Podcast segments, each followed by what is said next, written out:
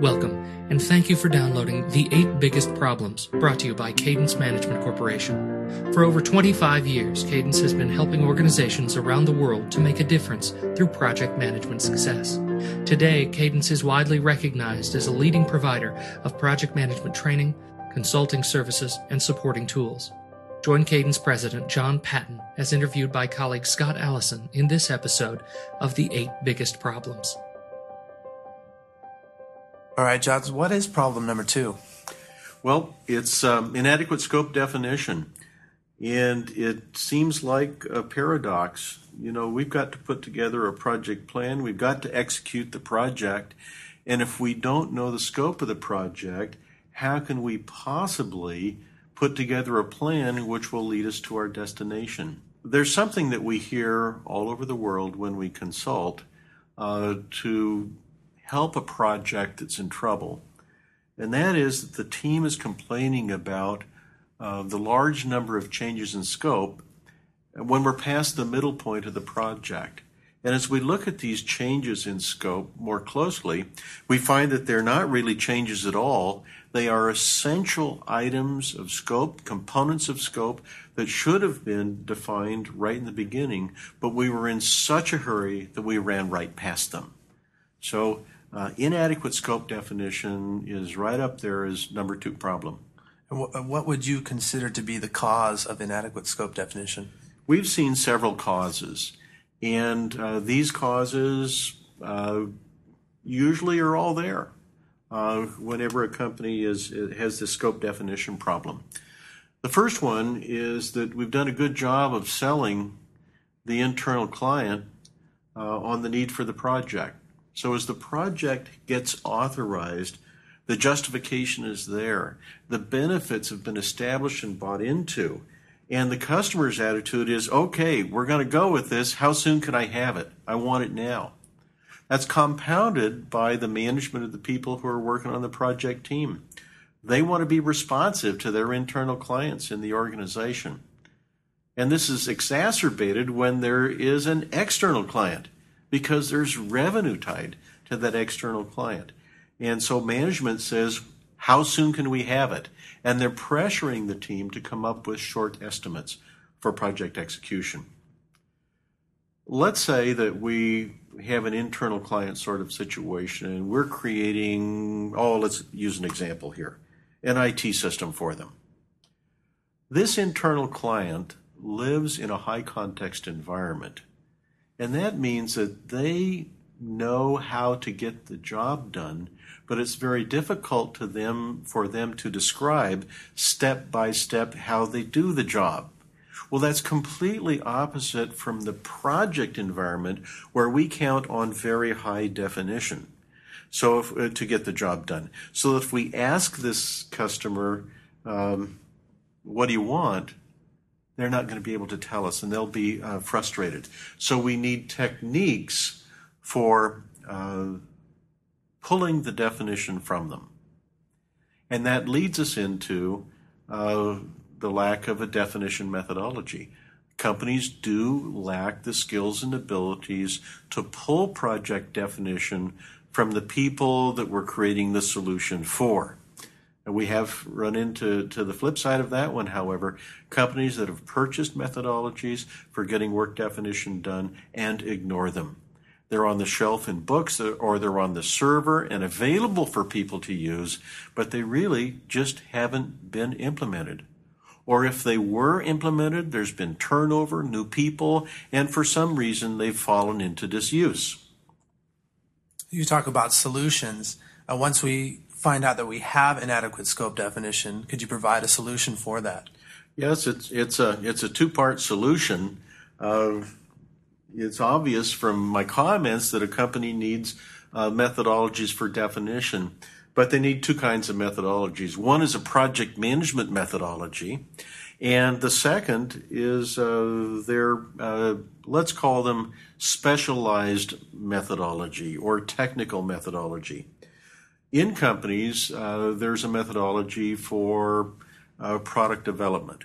There can be a methodology called a SDLC for Systems Development Lifecycle.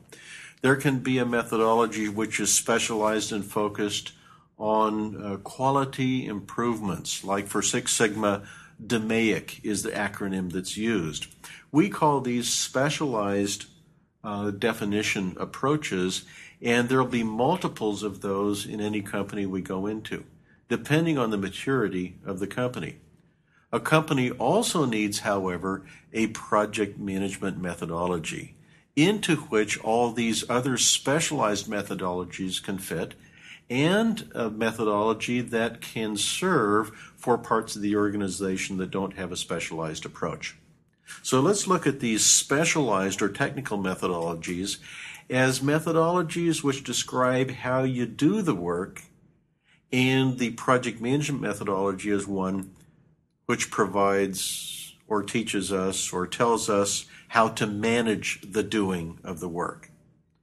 Now, once that's implemented, then it has to be used. And there is always a test that's provided of management.